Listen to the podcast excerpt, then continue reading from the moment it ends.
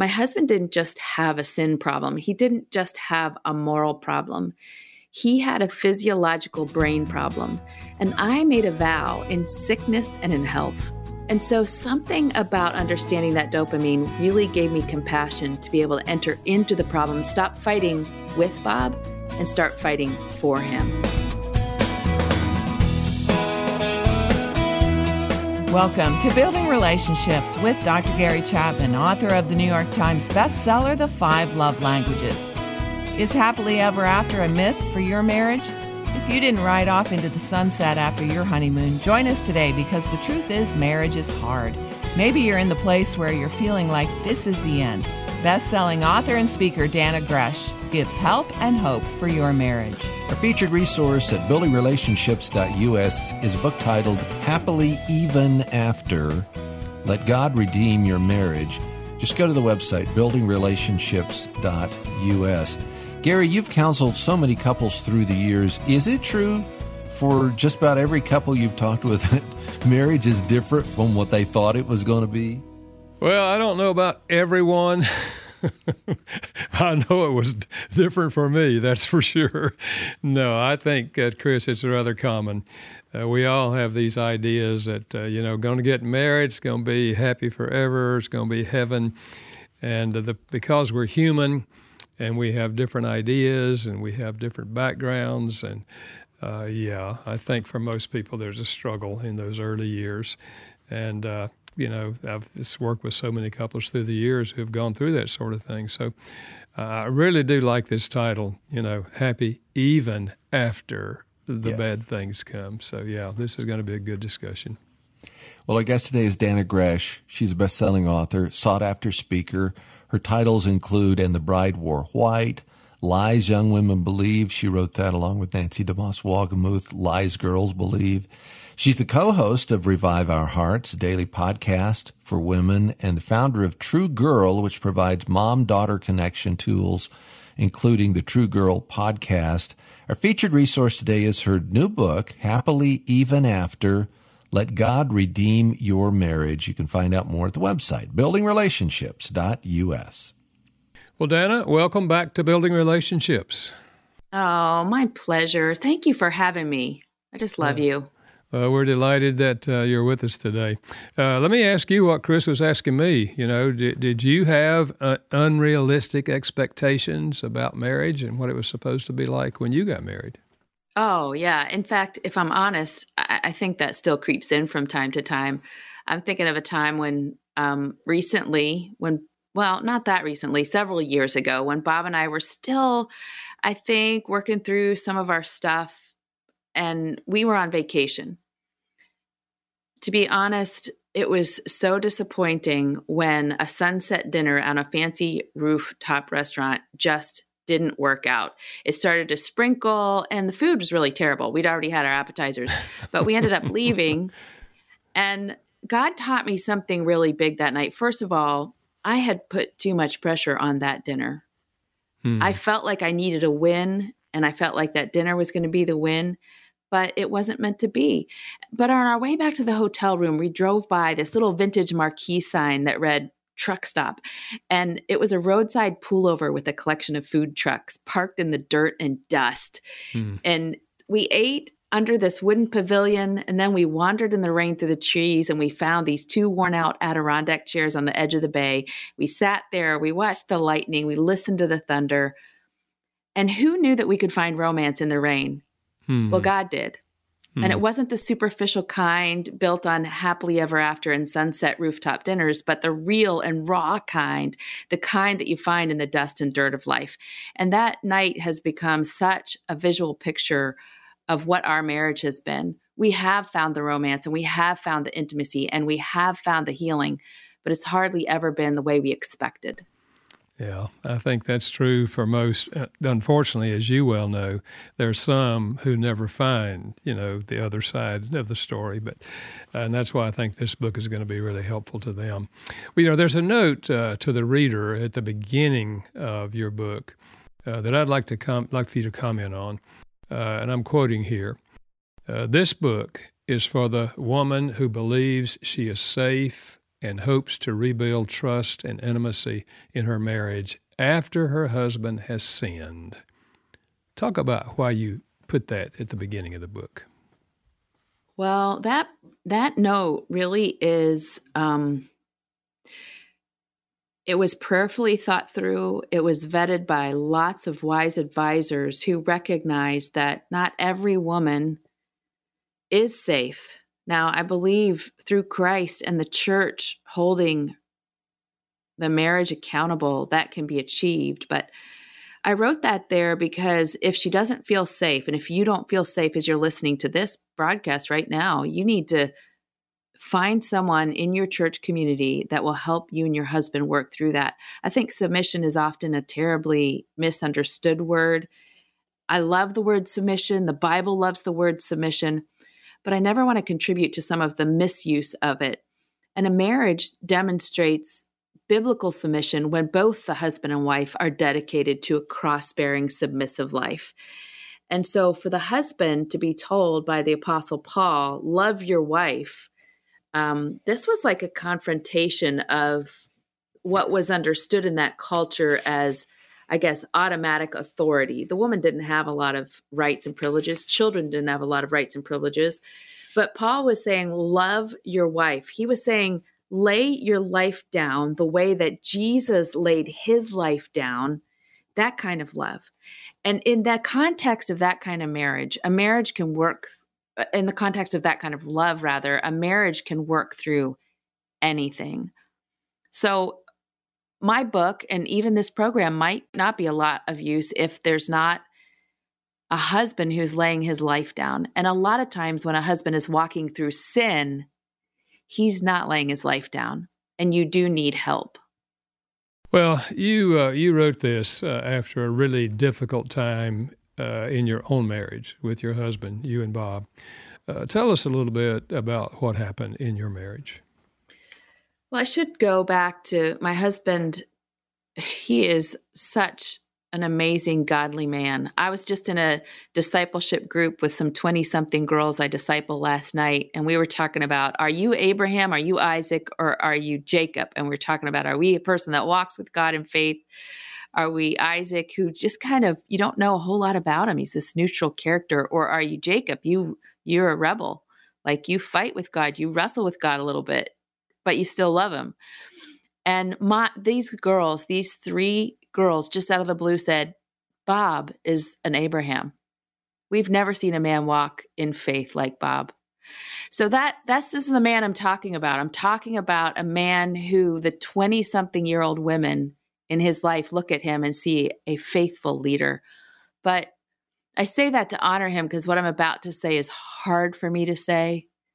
Um, there came a time when he came home. I was waiting to go to the county fair with him. And he came home, and I was sitting in my red leather chair, and he sat down in the red leather chair next to it. And he said, Dannah, I have been trying to find my way back to God without breaking your heart. And I can't seem to do it without mm-hmm. breaking your heart. And then he did. He broke my heart into a million pieces as he shared that he had lost ground against what really for him has been a lifelong battle with lust and pornography, most of that time winning, but he had a, had a major relapse and couldn't figure it out without my heart being crushed in the process. Wow. I think any woman who's ever heard that reality expressed from her husband Uh, can feel the pain and hurt, even as you share that uh, these years, these years later. You know, how prevalent do you think uh, this problem of pornography or or acting out some other sexual sin? Uh, how prevalent is that in Christian marriages? It's so sadly common. You know, our marriage isn't very unusual in this respect. Josh McDowell just did a really a bold undertaking in compiling a lot of data, thousands of pages of data on the problem of pornography in the church. And at the end of it, he came forward and said, you know, I really believe that the prevalence is mind-boggling, and probably sixty-seven percent of the men in the church could be considered, and this is his language, sex addicts. We're mm. not talking about men who are casually using pornography. We're talking about men who can't stop. Now, maybe it's a monthly cycle. You know, it's not day in and day out. Or maybe it's every quarter they're they're just having a relapse and they just they can't get out of the cycle. Or maybe it's a man who, there are women listening right now whose husbands have escalated. Pornography was the gateway to meeting people online, to meeting people in person, to to chat rooms and and maybe even prostitution and, you know, sex clubs. Their their hearts are deeply devastated because they're married to men who cannot stop. They have lost control and they need help. This is Building Relationships with Doctor Gary Chapman, author of the New York Times bestseller, The Five Love Languages. If you'd like to hear a past program, take an assessment of your love language, or see our featured resource today, go to building relationships dot U S. It's written by Dannah Gresh, and it's titled Happily Even After, Let God Redeem Your Marriage. Find out more at building relationships dot U S. Dannah, we were talking about uh, pornography and uh, the involvement, of course, that Bob had in that, and your heart being broken when he shared that news. So I want to go back to that whole battle that so many men have uh, with pornography. Uh, why is it so hard for men to win the battle over that? Uh, is it that they don't want to win the battle, or, or is there more at play in this? Well, I, I want to delve into a little bit of understanding of the clinical thing happening in a man's heart, mind, body, brain, because this helped me to develop compassion for my husband, which was lacking at the beginning of this journey. Mm. I was just mad. I was so infuriated. How could you sin like this? So dopamine is a feel-good chemical that all of us experience every single day. If I take a cup of coffee, a sip of coffee, I'm going to get this little hit of dopamine. If I eat a healthy breakfast, I'm going to get a bigger hit of dopamine. And that dopamine is a feel-good chemical that sends a signal to our body that says, do that again. That felt good. When I eat food, I might have like a fifty-point peak in my dopamine levels. But within maybe forty-five minutes, that dopamine peak drops and it disappears. It, it goes back to normal baseline. And then, you know, there are obviously horrible things like cocaine where you're going to hit, you're going to get like a two or three hundred point rise, and it might take two or three hours for that to go away. And it might take five hours to go back and completely to, to baseline. Nothing sustains that dopamine hit like pornography. Nothing. Pornography, you're going to get about a two hundred, two hundred fifty point rise in your dopamine with pornography. And five hours later, it hasn't dropped a bit, not a bit, none. So what I'm saying is we're dealing with a truly powerful chemical reaction in a man's brain when he experiences pornography. I think most of us would know if my husband was addicted to cocaine or heroin, he needs help, right? Mm-hmm. Yes. Well, what I'm trying to tell you is he needs help. Mm-hmm. If you look at a brain scan, this would be a functional image scan of a man who's using heroin. It's almost like his brain looks like Swiss cheese, like there's holes in the function. That's how impaired his brain is. Well, the only other brain that looks that way when you scan it, the Swiss cheese look, is a porn brain. Mm. So understanding that and a lot of other factors, but that was one of the things that got me onto the into a place where I understood my husband didn't just have a sin problem. He didn't just have a moral problem. He had a physiological brain problem. And I made a vow in sickness and in health. And so something about understanding that dopamine really gave me compassion to be able to enter into the problem, stop fighting with Bob, and start fighting for him. That's a powerful insight that I think most wives uh, whose husbands are involved in porn don't understand. And that's why it's things like this that I think is going to help ladies process their own pain if they realize these factors. But let me ask you this. Is there a difference uh, for a wife now? Is there a difference if her she finds her husband's involved in pornography or her husband is actually having an affair? Mm. Well, you know, my husband did not escalate to an affair, so it's hard for me to know for sure. I'm only answering from my own perspective here, but I do know that for a wife who's heard her husband's using pornography for the first time, you kind of think, oh, he's confessing, or we're going to deal with this. He got caught, but he's repentant. And there's not that severe trauma. I mean, not that it's not traumatizing. It is. It's just deeply painful. But for a woman who's heard that over and over again, for a woman who this has been a ten, twenty, thirty-year battle, and that's what I'm hearing from women.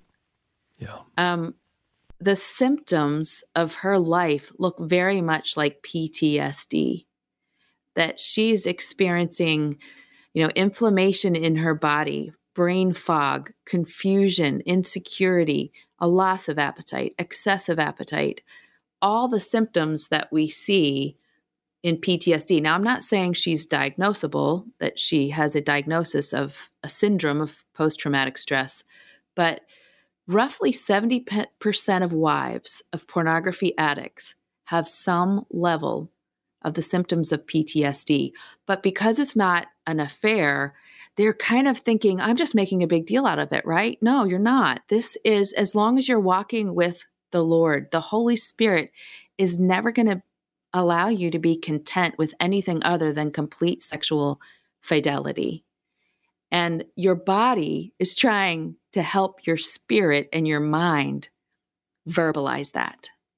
Hmm. Yeah, you say in the book that uh, before Bob revealed this to you, you knew that something was off.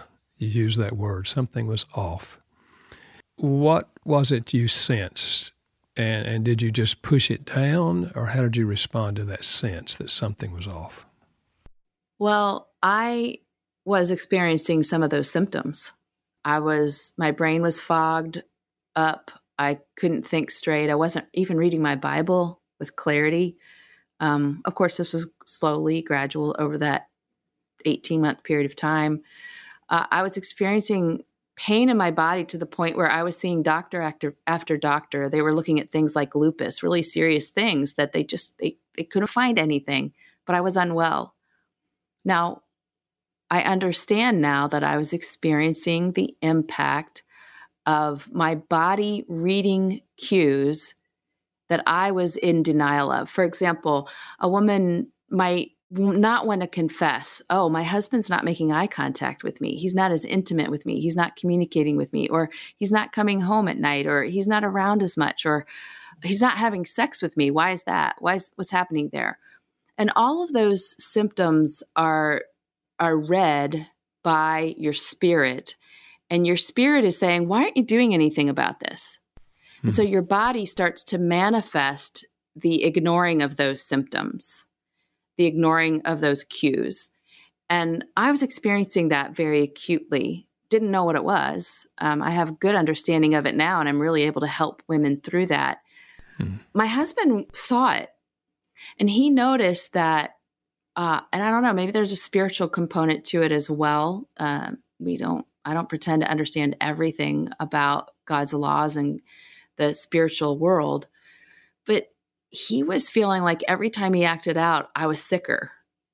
Well, I think mm. probably what was happening is every time he acted out, he wasn't making eye contact with me or was withdrawing from me physically. And my body was ramping up those symptoms.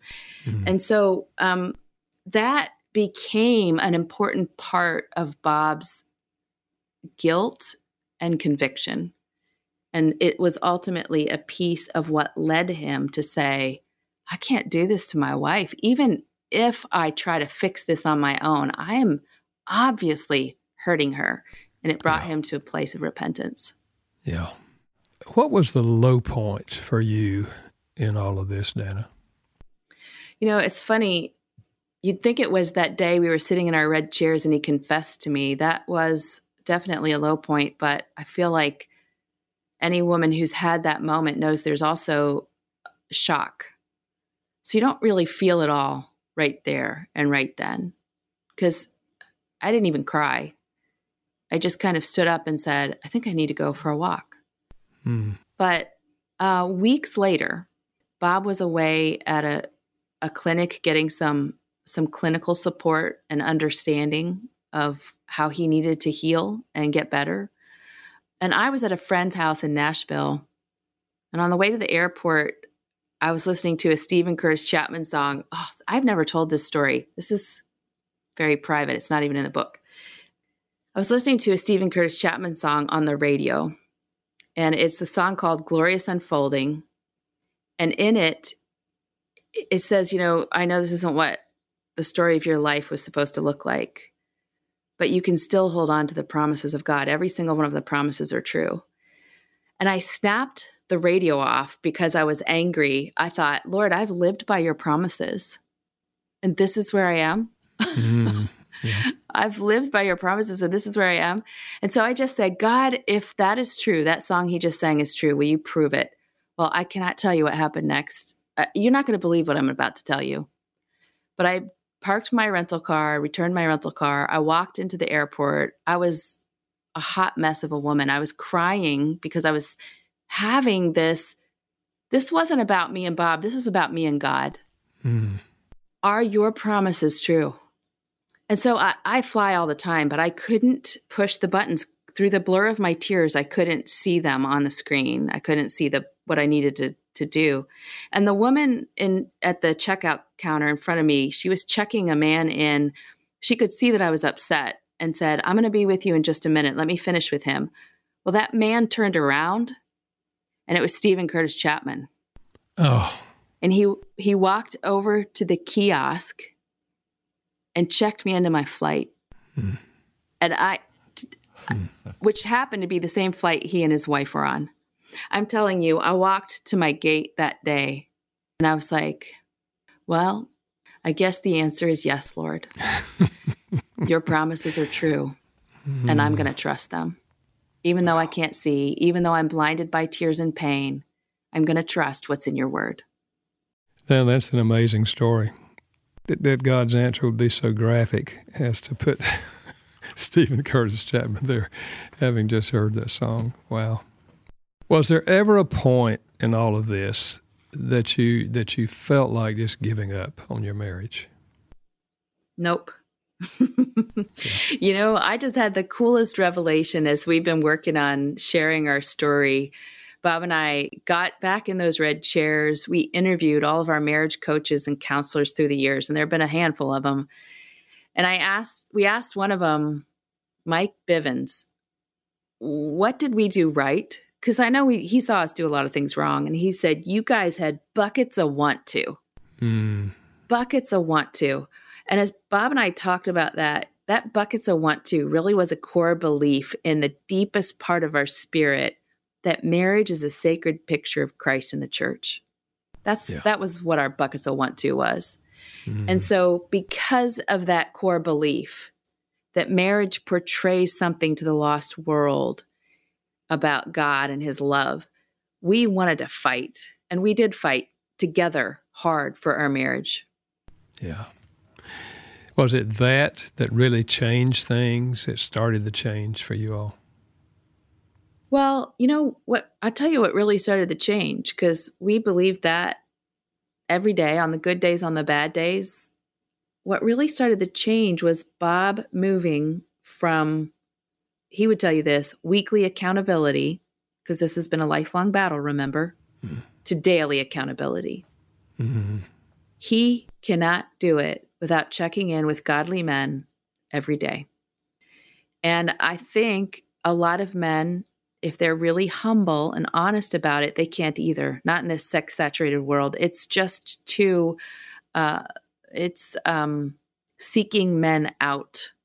You know, years ago, men had to go find it. They had to find a magazine, or they had to find something in a dark place. Now it's every screen that they pick up, pornography is chasing them down. Yeah.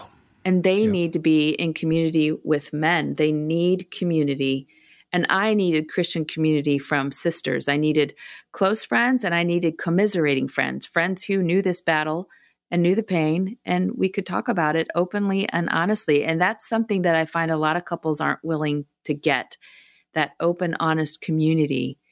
They think they're the exception. I assure you, you're not. Mm-hmm.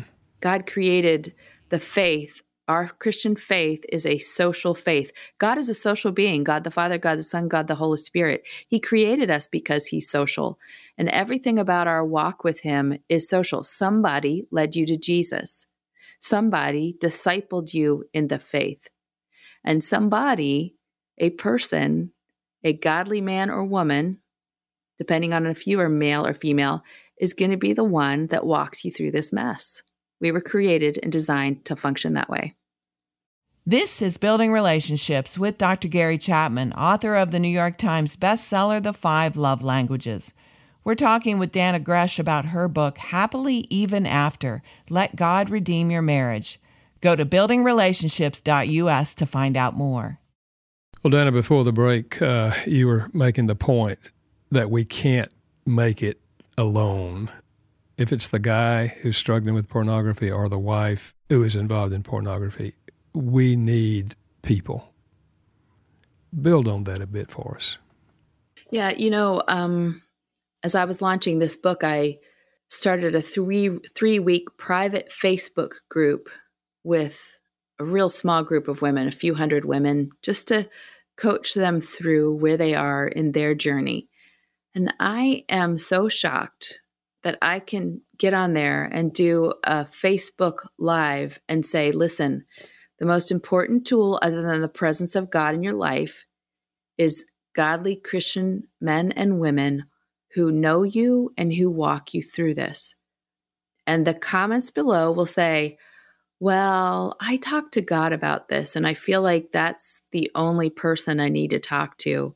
Or, well, my husband's a pastor, so I really can't talk to anybody. Or, well, my husband is telling me he doesn't give me permission to talk to someone. I am telling you that when you give in to those thoughts, you are believing and cooperating with the lies of the enemy. He wants you in isolation. Mm. Have you ever seen a lion hunt? The Bible says that Satan is like a roaring lion. He walks about and he is devouring those who he can. Who is he devouring? Well, a lion hunts the lone prey. He doesn't go after the herd. He looks for the one that's isolated. Mm. And when you comply, whether you're a your husband's a business leader or a pastor or uh, an author. I mean, listen, do you think this is easy for Bob and I to talk about this? Mm. We've just seen too many couples suffer in isolation and get devoured by the enemy. And if you allow that to continue to be the story in your life, the enemy will continue to devour your husband's mind, soul, and spirit. I'm inviting you. I'm encouraging you to say no to the isolation and yes to the community that God created you for, because that's where the victory is found. James five sixteen says, confess your sins one to another, and then you will be healed. You only have to confess your sins to God for forgiveness. But for healing, we have to confess our sins to one another. And that's what I'm inviting you to experience, healing. Tell someone. Yeah. So Bob committed himself to be daily accountable to some men in his life every day. You were involved with other ladies in sharing this journey together. What was the most painful thing as you navigated through this whole recovery world, or what, or what other steps maybe did you take as well? Well, I'll tell you what was painful. Bob and I, because his journey had been one where, you know, he had really fought this for a long time, which is the story of most men and most marriages. And there were incredible seasons of victory, more victory than failure. But because it had been so long, we decided, you know, maybe we need to use the recovery world. So we we got Bob to what was a managed healthcare clinic. They promised that there was a faith-based track, but that never really did unfold. So we made a mistake of thinking we're strong enough Christians to integrate the faith part into this secular recovery program. And I find that a lot of women make that same mistake. It might be because they're using the therapist in their town who's free based on their insurance or something like that. But the secular recovery world was really painful for me because they want to use the word codependent. Now, this is changing a little bit. But there's still most of those in the secular recovery world want to use the word codependent automatically for a woman. Well, after a lot of years of working with a Christian counselor, I didn't operate largely as a codependent. Now, I think all of us have some codependent features about us. It's kind of human nature. But there's a difference between having some codependent features and living codependently. And I wasn't. But I was being told that I was. So I was very confused by this label. And what the psychological world has to do without God is use their labels and their diagnosis. The psychological world is really great at diagnosing things. They're not great at healing things. Mm-hmm. What the secular recovery world doesn't account for is the power of the Holy Spirit within us. Yeah. We have something they don't understand. Only God's Spirit can bring a man to repentance, not a recovery program, not a managed healthcare setting, not your free counselor through the insurance program that you're on. Hmm. Only God's Spirit can bring a man to repentance, but a woman can influence her husband to seek the Lord and get the help he needs. Even when a man does not obey the word, he can be won by the conduct of his wife. That's what First Peter three one tells us. A woman possesses that power through Jesus Christ. And the recovery world was sort of telling me I didn't have power because I was sick, because they were giving me this automatic label. Now, listen, I want to say this. Some women are codependent. Yeah. And that label might apply, and it might be something where you need healing. In the early years of my marriage, it was something that I needed help with. But when there's an automatic label, it doesn't allow you to walk in the power of the Holy Spirit. So I would say the recovery world labeling me, and even just the fact that Bob and I made the mistake of thinking, oh, we're strong enough Christians that we can use the recovery world, the secular recovery world without Jesus. Mm-hmm. You need Christians who understand the clinical complexities, but are going to allow the Holy Spirit and the Word of God to be the backbone of your treatment. Yeah. How does a person find a Christian counselor? Oh, that's hard. That's hard. Uh, you network, you pray, you ask. I would really recommend that in the case of if there's been long on term, long-term ongoing pornography use, you are dealing with someone who has more of, you can call it a, an addiction or a stronghold, uh, whatever word is comfortable for you, but they've demonstrated they, they need extra help. Yeah. Uh, make sure that your Christian therapist has clinical understanding. Your free counselor that understands God's word or your free marriage mentor that understands God's word is going to be great at helping you and her husband not fight about how you put the toilet paper on the roll in the bathroom. Yeah. But they may be in over their heads if they don't understand the complexities of how impaired his brain is and how traumatized your heart is. For example, forgiveness is a really important part of this journey. But for forgiveness to be holy and complete, you have to have disclosure. You have to know, well, what am I forgiving you for? What have you done? There are some secrets here, it sounds like. And so I don't think a woman needs to forgive the moment she hears. I think she needs to walk in an attitude of forgiveness. And the other thing is, if she is traumatized, because this has bo- been going on a long time, her brain isn't working super well. And I'm mm-hmm. talking about myself here. I had some weeks and months where my brain wasn't working very well. I did things that weren't characteristic of the self-control the Holy Spirit has developed in me through the years. I threw things at Bob once. That was not a good moment.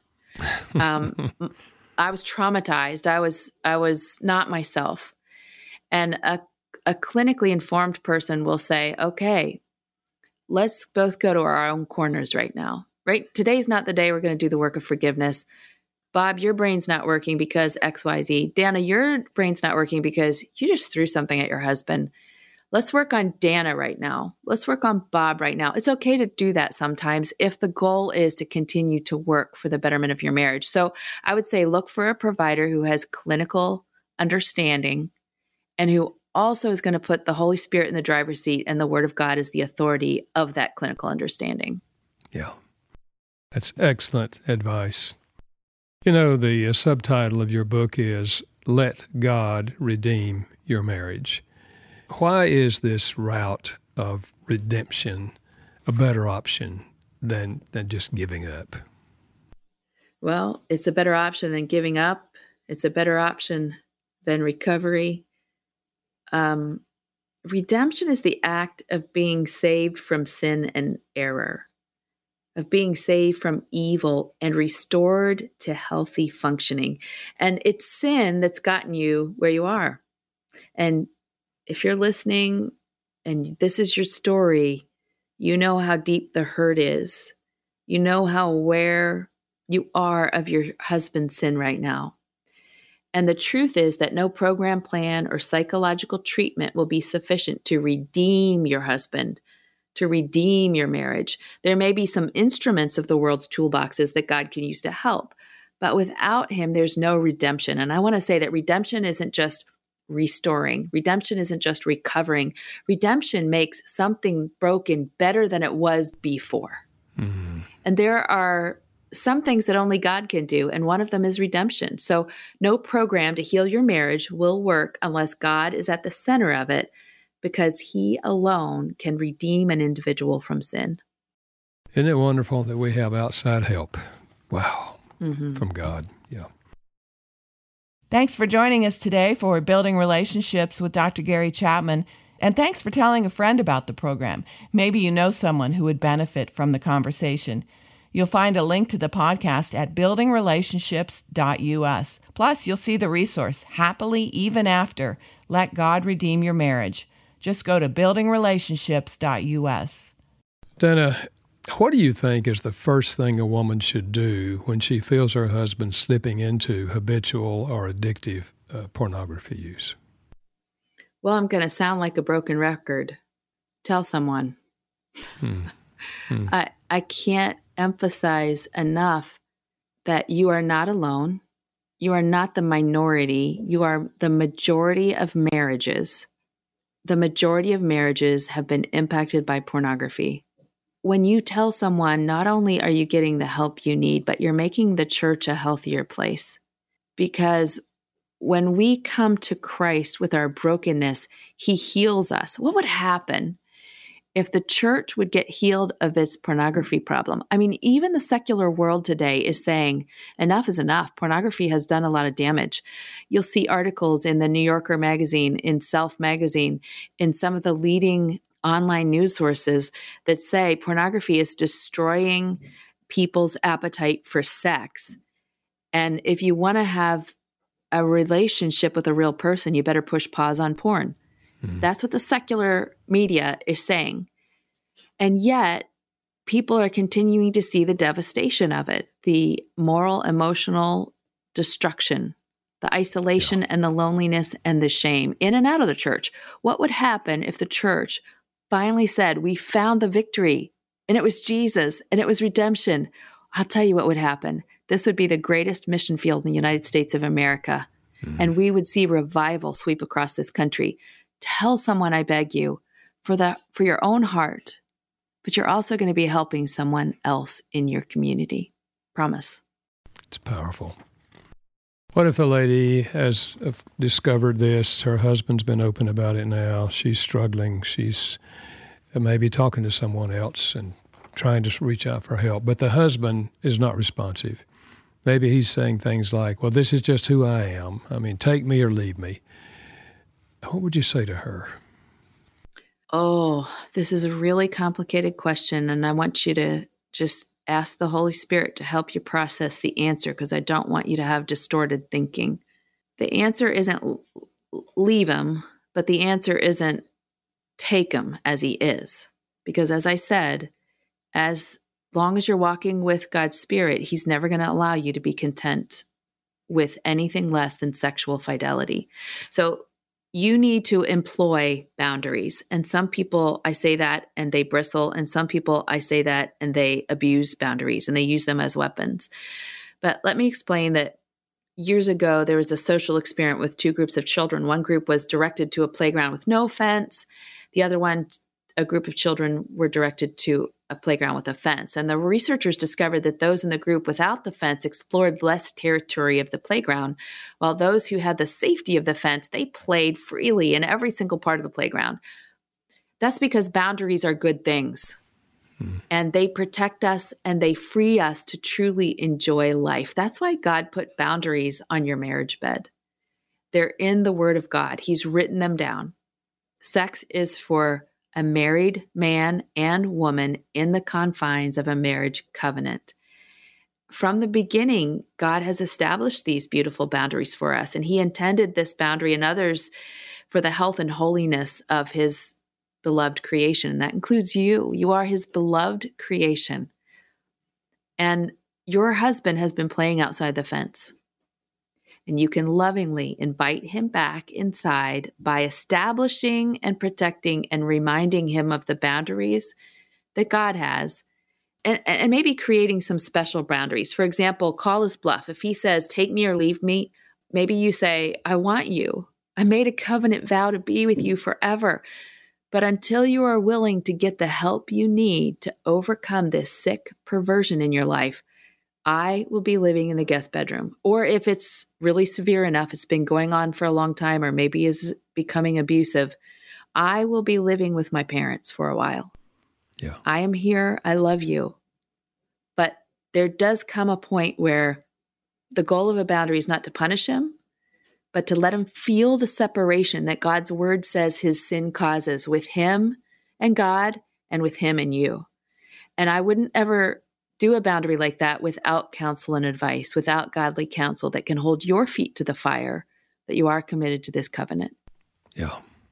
Dannah, in your journey, you discovered seven essential beliefs every marriage needs to survive broken places. Uh, we don't have time for all seven, but can you give us at least one of those? Yeah. Um, truth number one, and that's where I really had to start, was emotions are essential ingredients. I know you're listening right now and you feel pain, and we don't like pain. We want to turn it off. But Bob and I discovered that we both needed to feel the pain. And our, our marriage counselor told us pain is not the problem. It's a gift. It's a gift from God telling us that there's a really severe, lethal situation that needs the attention of our spirit. And here's why emotions are essential. Emotions are part of intimacy, and almost all men struggling with pornography, the really, the real problem in their heart is intimacy anorexia. They are, the medicine for their pain has been pornography, and pornography divorces intimacy from sex and from life. It bleeds into every area of his life. He begins to have problems with intimacy with his coworkers, intimacy with men in his church, intimacy with his children. And unless you keep your emotions turned on, both of you, your husband needs that gift. It's the medicine that will cure his problem. And he, you need it from him too. You need that gift of intimacy from him. And you both need that intimacy with other men and women to heal from this problem. Dannah, you and Bob spoke uh, at a conference about this topic and your journey. What was the response of those who attended that conference? Yeah, in two thousand seventeen, uh, my friend Nancy DeMoss Wolgemuth, who walked through some of this with me in real time when we were walking through it, um, asked if we would share our, our, our story. And we were terrified. I honestly still am a little terrified to tell my story, but I'm doing it because I believe it's so important. Well, at the end of that, Bob and I sat down, and a woman came over and began to talk with us. She wanted prayer. She wanted hope. And when she was gone, there was another woman behind her. And when she was gone, there was a line of women behind her for three hours that day. Mm. We stood in line with women and prayed with them. That's how prevalent this problem is. In a room of two thousand women, there were three hours worth of women who needed prayer and hope concerning this. I want to say this again. You are not alone. The enemy is telling you you are, but you're not. Wow. That's pretty amazing. I think sometimes when people are going through this, they do think that they're the only one. But in reality, it is so prevalent in our culture. Let's end on a positive note here. How are you and Bob doing now? Okay. mm. What's the current state of your marriage? It's so good, Gary. We are, it's not perfect. I mean, and he wouldn't want me to tell you it is. I don't want you to think it is. We still fight over the fact that Bob leaves his socks in the living room floor every night before he goes to bed. um, and I, uh, but I'm not throwing things, and he's not living under the authority of lust and pornography. We're happy. And I want to tell you something. God doesn't just redeem some stuff. He redeems all the stuff. You know, those red chairs that we confessed in, that Bob confessed his sin to me in, that place where the disclosure just brought me to ground zero. Well, I took them away. They were too expensive for me to sell or get away. It was one of those like lifetime expensive chairs, you know, mm-hmm. but I couldn't stand to see them. So I got rid of them. I stored them. And one day God's spirit said, Dannah, you need to let me restore the chairs. So I brought the chairs mm-hmm. out reluctantly. And those have been the chairs where we've nurtured our grandbabies. They've been the chairs mm-hmm. where we've prayed with other couples. They're the chairs where Bob and I dream about the future. Like, God didn't just redeem the problem in our marriage related to pornography. He's redeemed so much more than that. And he can and he will do that for you if you let him redeem your marriage. You can live happily even after. Wow. Well, you know, Dannah, uh, obviously your sharing with us today uh, is an emotional experience for you. It's also an emotional experience for me. And Chris, you probably feel the same way because, you know, so, and I know that women and hopefully men who may be listening to this program are going to be helped by this. You've been so open, so honest, so real, and so positive that there is an answer. There can be redemption. And uh, as Christians, that's what we want, you know, and non-Christians need Christ. And if they have Christ and the Holy Spirit, they too can find redemption. So thank you for not only writing this book, but for being open and sharing with us today uh, about the content. And, and I just want to encourage our listeners, uh, get this book. Maybe your marriage is not going through this problem, but I can tell you there are people all around you where their marriage is going through this problem, and you may be God's instrument in placing this into their hands and getting them the kind of help that's in this book. So, Dannah, again, thank you for being with us today. My pleasure. Thank you, Gary. You know, we prayed before the program today that this conversation would give you hope for your marriage. Dannah Gresh has been with us. You can see our featured resource at building relationships dot u s. Happily Even After, Let God Redeem Your Marriage. Just go to building relationships dot u s. And next week, every little thing you do can go a long way in God's hands. Don't miss encouragement from Rachel Adams in one week. Before we go, let me thank our production team, Steve Wick and Janice Backing. Building Relationships with Doctor Gary Chapman is a production of Moody Radio in association with Moody Publishers, a ministry of Moody Bible Institute. Thanks for listening.